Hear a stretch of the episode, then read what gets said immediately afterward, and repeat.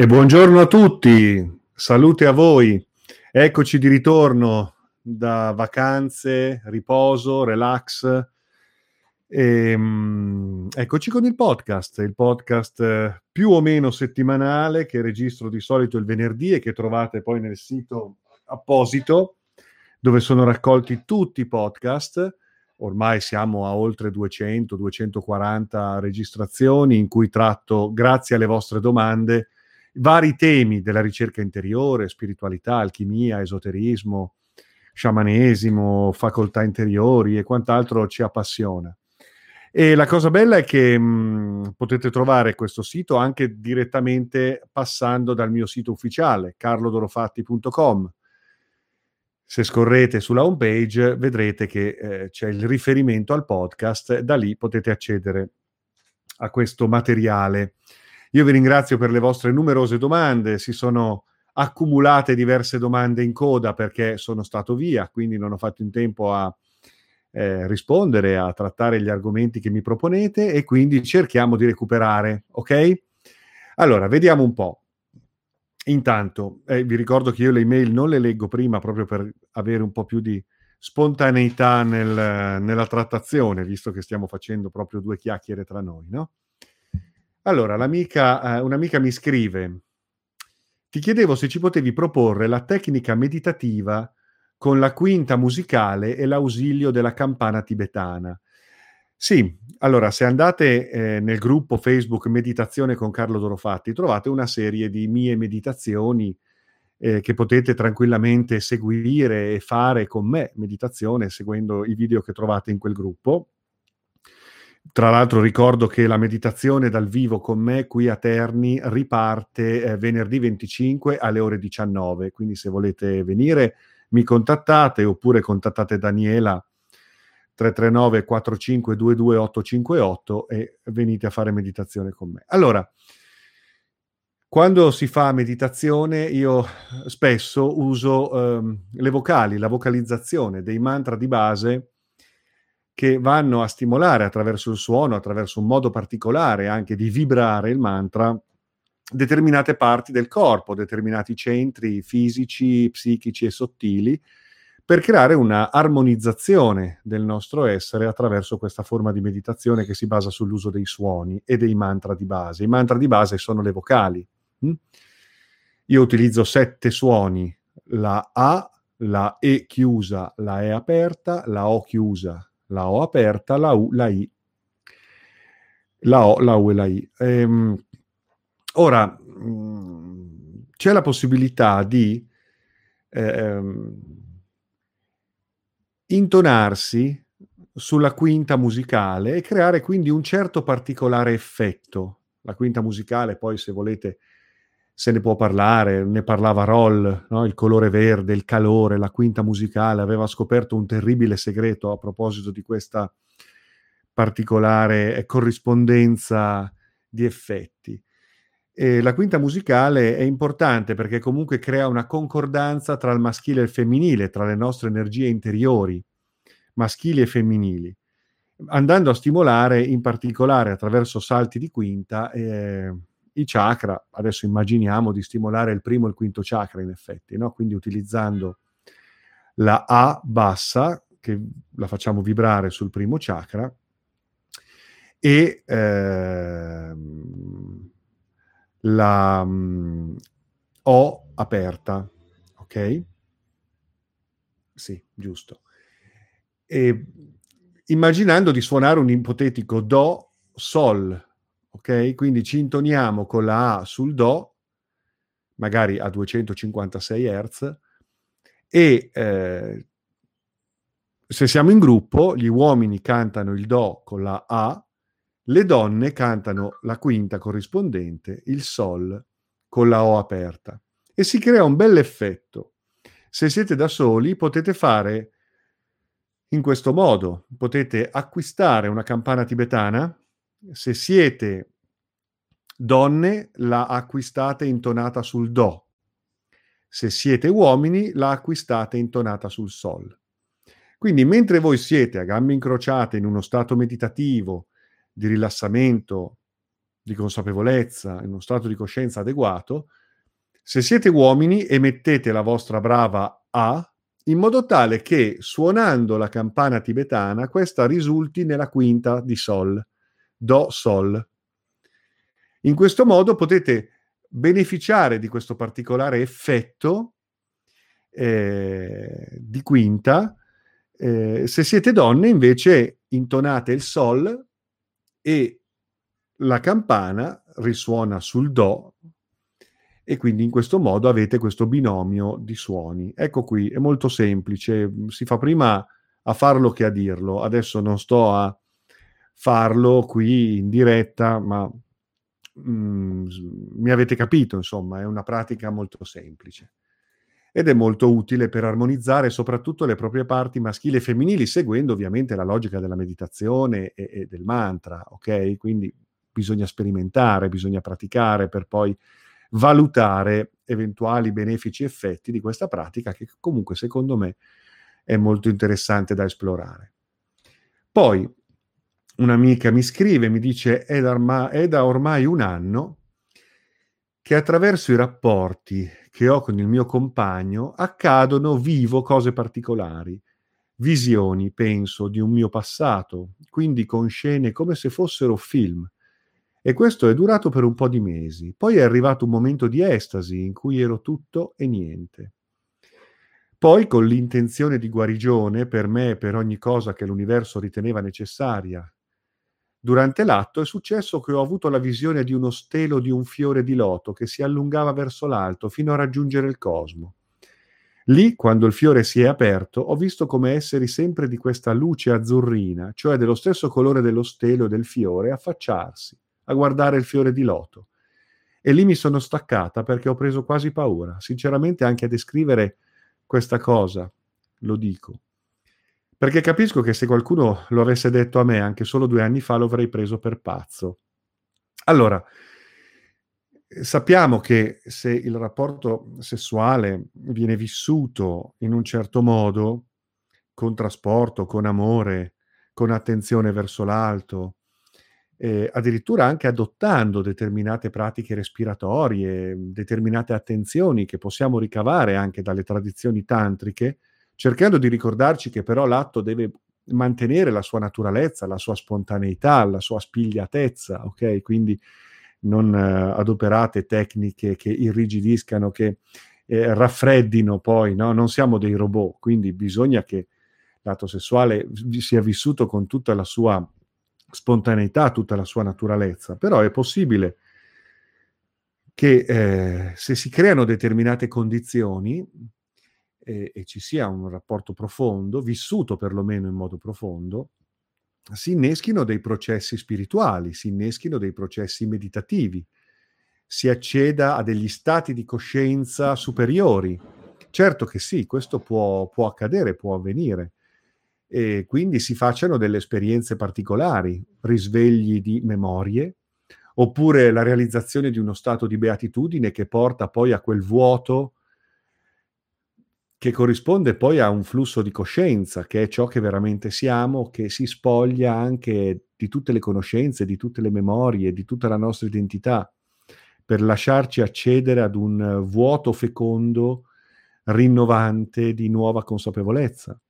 Può accadere che si abbiano delle visioni e quindi questo amore che sentiamo, che proviamo, che doniamo, possa ehm, esplodere in eh, esperienze estatiche, quindi visioni del cosmo, dell'universo, eh, come descrivi tu eh, una visione anche bella, no? artistica, il fiore di loto che, che fiorisce sull'universo entità e forze superiori che si affacciano.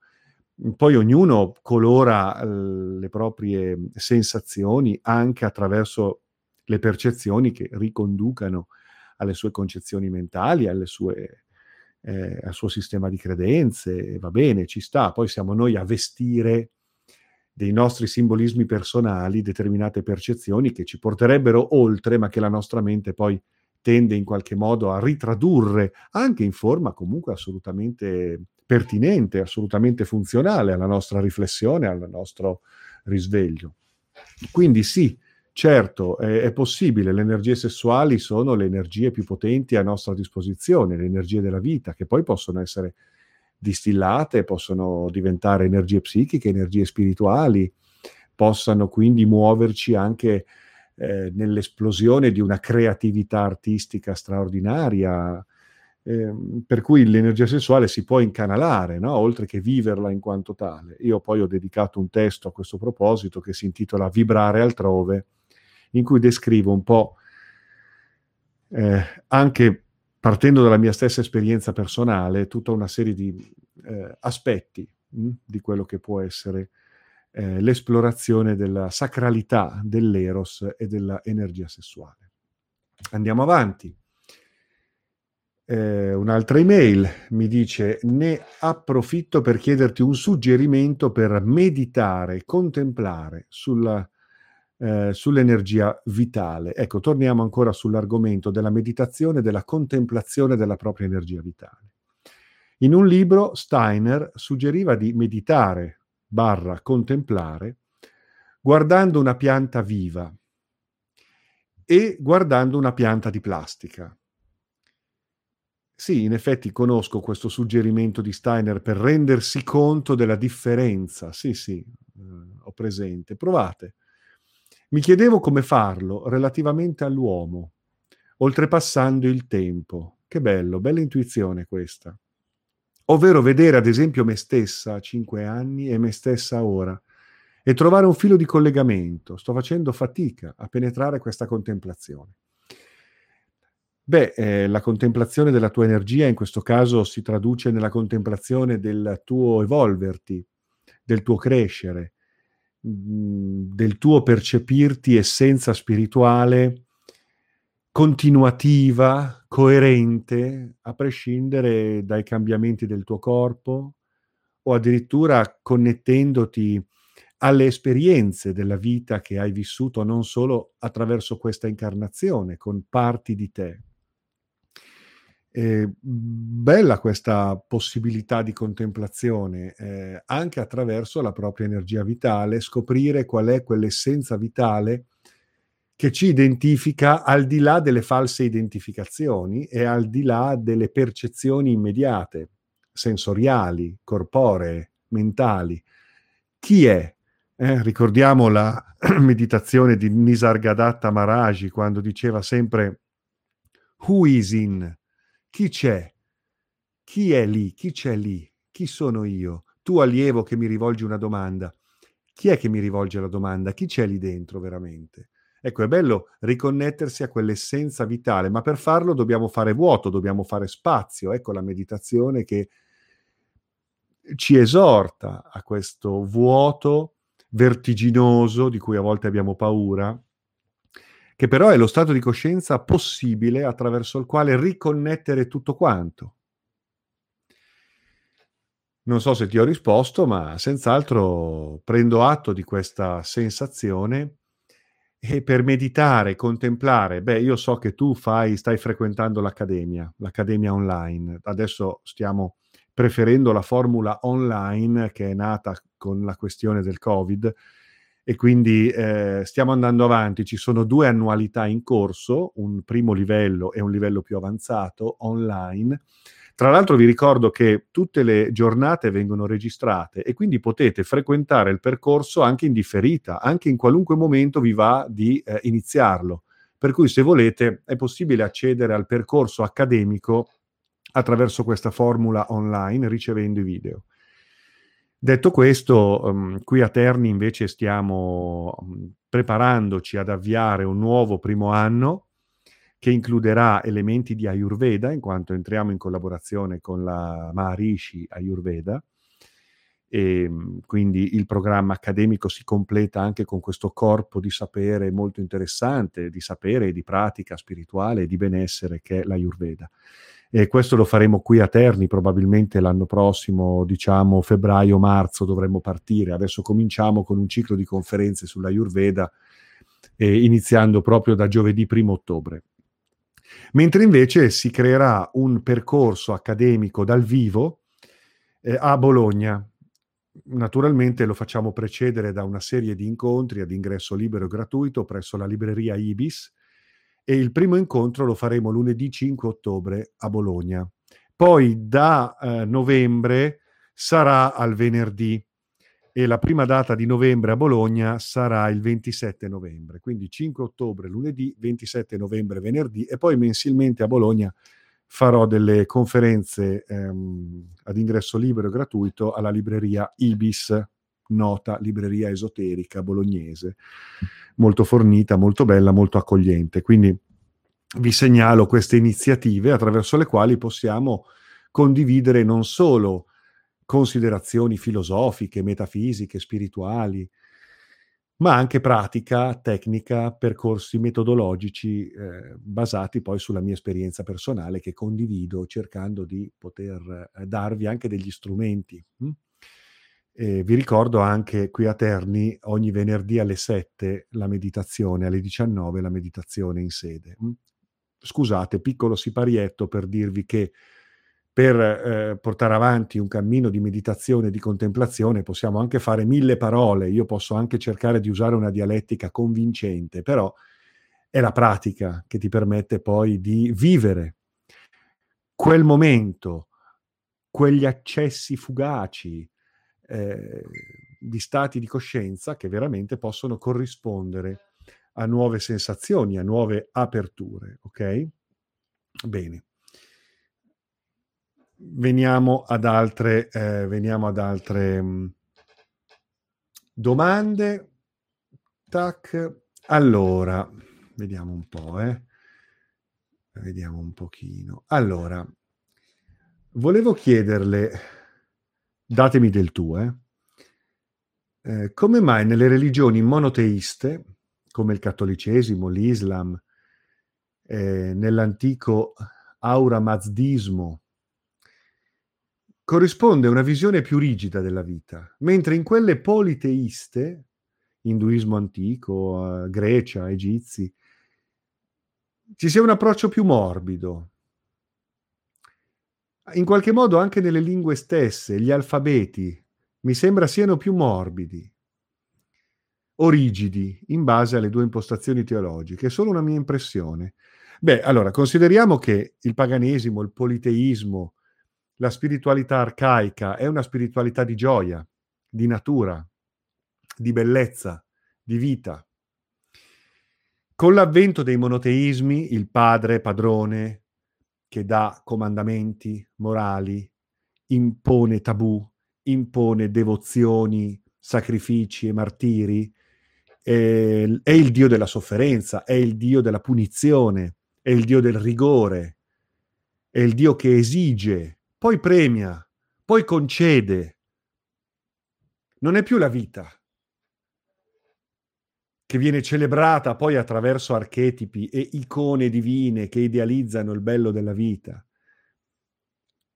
Anche ovviamente nelle sue contraddizioni, nei suoi equivoci, abbiamo divinità eh, benevole, divinità malevole, ma alla fine è tutta una grande famiglia di emozioni che viene mh, contemplata anche andando oltre eh, il bene e il male, no?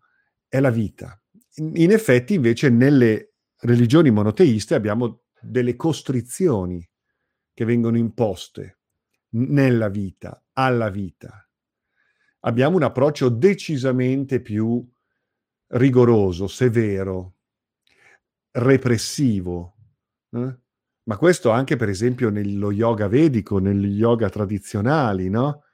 Eh, eh, abbiamo un'impostazione più rigorosa, yama, niyama, cosa devi fare, cosa non devi fare, quale regime di vita avere, regime sessuale, regime alimentare, regime relazionale, che cosa devi fare, cosa non devi fare. Pensate all'ebraismo che ha poi tutta una serie di regole che irregimentano la vita nelle più minime e dettagliate azioni quotidiane. È un'impostazione sicuramente da me rifiutata, che anche perché un conto è un eh, discernimento, un, un darsi un'autodisciplina che ci permetta di uscire dalle nostre illusioni personali per approssimarci alla nostra verità interiore. Quindi certamente il cammino verso la verità è un cammino anche che tende a disciplinare le nostre parti per lasciarle risuonare con la parte più vera di noi e questo è un cammino di auto-osservazione e di eh, autoeducazione. È un cammino che viene anche codificato dalle varie proposte scolastiche, le varie scuole spirituali, i vari maestri, certamente sì. Però sicuramente nelle religioni, nelle impostazioni devozionali, nelle religioni monoteiste abbiamo un, un, un'imposizione decisamente più rigida, punitiva, senso colpistica, nasciamo col peccato, ricordiamocelo, secondo quel tipo di logica. E quindi sì, credo che la tua mh, sensazione sia corretta. Andiamo avanti. Vediamo un po'. Eh, sono tutte domande lunghe, ragazzi. Io adesso abbiamo già fatto 20 minuti. Allora, eh, vado a una domanda più breve. Ah no, eh, no, perché in realtà c'è un articolo collegato che devo leggermi. Ah, se dovessimo dare una forma all'anima, come sarebbe? Ah, questa è una domanda interessante. Com- come sarebbe l'anima? Come ce la potremmo immaginare l'anima? L'anima. Come la potrebbe vedere un veggente? L'anima. Allora, io la vedo così. Al di là dei disegni alla lavagna, al di là delle rappresentazioni, dei simboli, immaginiamo proprio di poter vedere l'anima come se fosse un organo dentro di noi. Io la immagino così, la vedo così. Io la vedo come una sorta di membrana, una sorta di tessuto che dal centro del cuore connette tutto quanto il corpo. Una membrana irrorata di energia vitale, spirituale, di coscienza.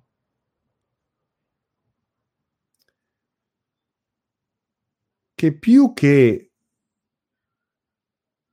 connettersi alla mente in quanto cervello, in quanto ragione.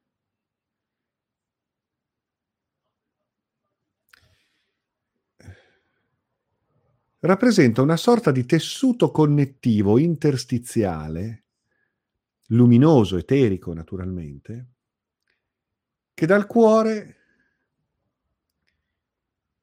informa, connette tutto quanto il corpo, tutto quanto il corpo. Io me la immagino così l'anima, una membrana con- connettiva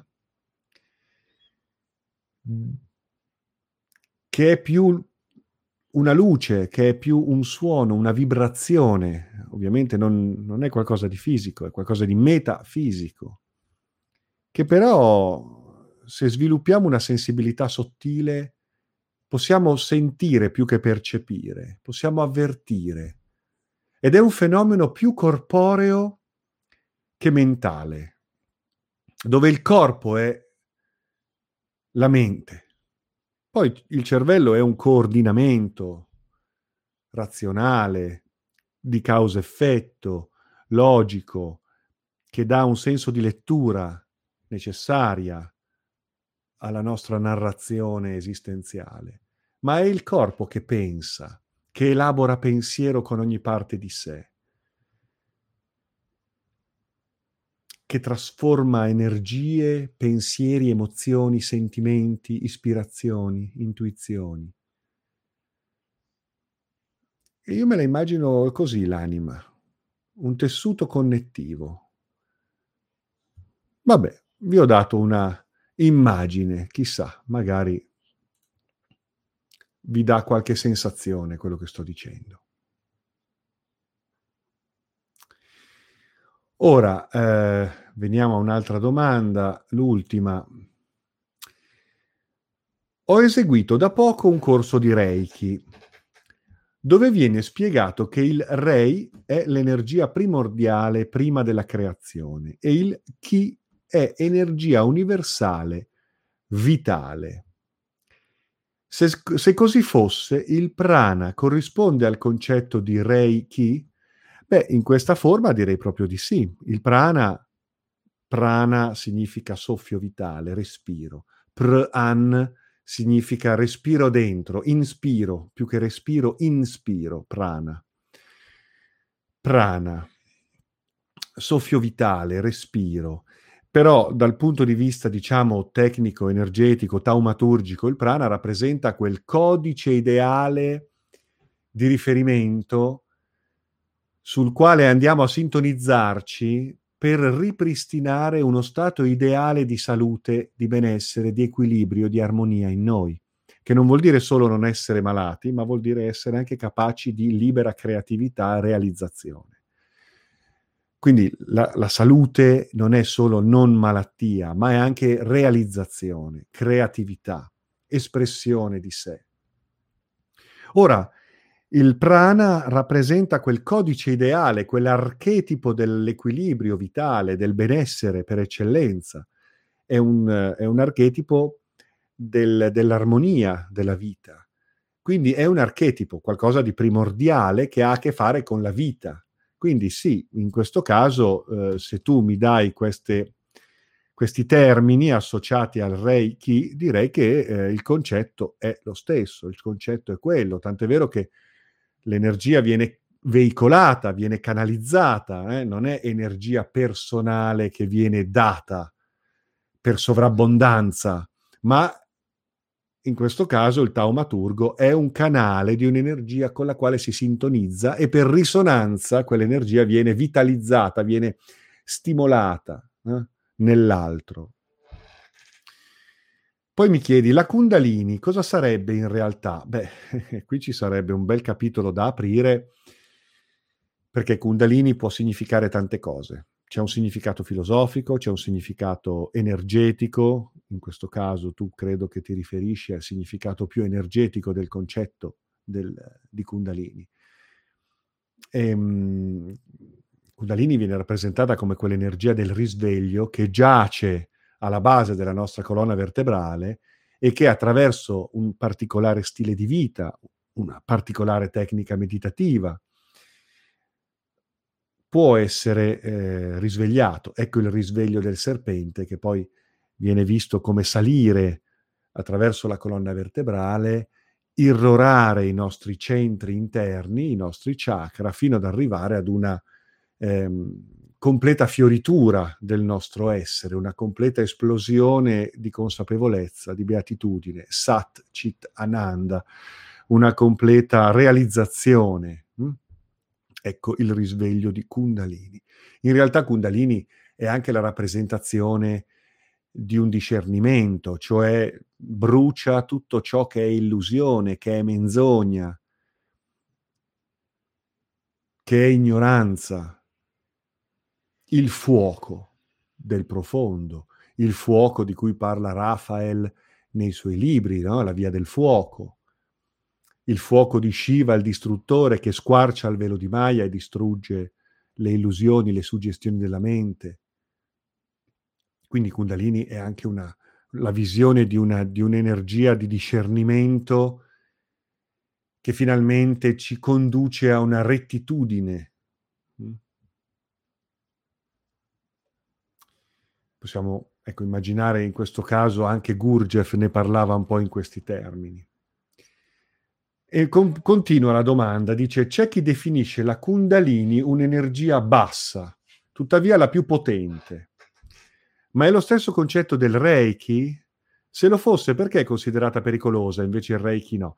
No, non è lo stesso concetto del Reiki. Il Reiki è quell'energia primordiale che, che, che rappresenta un, un codice di armonia universale con il quale cerchiamo di sintonizzarci per riprodurre in noi un processo di riarmonizzazione e di comprensione anche dei significati che la malattia ci porta, quindi una revisione anche del nostro status esistenziale, delle nostre scelte di tutti i giorni, dei nostri comportamenti, del nostro modo di vivere. Quindi eh, il, il, il, prana, il reiki, dovrebbe metterci in, nelle condizioni migliori per ascoltare anche il messaggio della malattia nel momento in cui ci predisponiamo ad un processo di riarmonizzazione del nostro essere. Ovviamente poi integrando tutto questo con le necessarie cure mediche del caso. ehm, le quali a loro volta devono avere un approccio olistico alla persona, ovviamente. Eh, Kundalini invece è proprio la nostra energia vitale che eh, ci apre le porte alla consapevolezza del nostro essere divino, ci apre le porte al reale, ci porta a quella seconda nascita cristica che corrisponde alla nostra vera natura, spirituale, divina, oltre che umana. Non so perché qualcuno la ritenga un'energia bassa. Mm, tutto può essere alto, tutto può essere basso, dipende da cosa facciamo e da come ci poniamo di fronte alle cose, da quali sono i nostri intenti, da qual è il nostro cuore, no? qual è la, il nostro intento. No? Se c'è un intento di purezza, tutto è alto. Se c'è un intento di potere, dominio, ego, allora tutto diventa basso, qualunque cosa. Quindi mhmm, non è l'energia in sé che è bassa o è alta. Eh, sicuramente l'esperienza di Kundalini viene da tutti descritta come un'esperienza molto potente. Questo è vero. Hm? Eh, poi va avanti, dice, forse la Kundalini non ha a che fare con l'energia creatrice della coscienza divina, ma è un'energia che per più motivi l'uomo ha perso la competenza per poterla gestire e utilizzare. Ma certo possiamo anche metterla così. Così che i suoi fratelli dei, con l'approvazione della coscienza divina, ha dovuto occultare all'uomo cieco e lasciare che il risvegliato, colui che ha tutti i chakra allineati e perfetti, vabbè, il risvegliato non è che ha la, il bollino blu come la banana cichita, eh, risvegliato è un discorso ancora più ampio rispetto ad avere i chakra allineati e perfetti. Poi, vabbè, se vogliamo ridurre tutto a uno schemino, facciamolo pure. Può estrarla come un'immagine di Re Artù che estrae Excalibur, quindi c'è questa idea della, mi proponi questa idea di un'energia che è stata persa, abbiamo perso il potere di gestirla, eh, è bella l'immagine di Re Artù che estrae la spada dalla roccia, bella questa immagine, mi piace molto. Sì, possiamo anche vederla così, sicuramente è un'energia di cui non siamo consapevoli. E, e a volte quando giocherelliamo un po' troppo con la magia, con il tantra, con eh, le tecniche, senza averne coscienza, consapevolezza, comprenderne la natura, comprenderne il criterio e adottare delle tecniche con una gradualità necessaria, a volte si, quando si pasticcia un po' con l'energia facciamo confusione e ci facciamo anche, ci facciamo anche del male, no? Perché poi alla fine, insomma, eh, dobbiamo anche fare le cose nel modo giusto. E poi continui, è forse l'energia della divinità uomo, prima che fosse sottomesso da tutte le altre divinità, beh, concetto interessante anche questo da esplorare, è, è, è l'energia che corrisponde alla nostra natura divina, risvegliando la quale finalmente bruciamo tutte le illusioni e tutte le tossicità che ci impediscono di essere ciò che siamo. Bene, io con questo concluderei. Ho ancora diverse domande in coda, mi scuserete se oggi non ho fatto in tempo a trattarle. E, um, ci sentiamo venerdì prossimo. E comunque vi ringrazio. E, um, ecco qui, vi ho già dato tutta una serie di informazioni, per cui non mi resta che salutarvi. Salute a voi Grazie a tutti.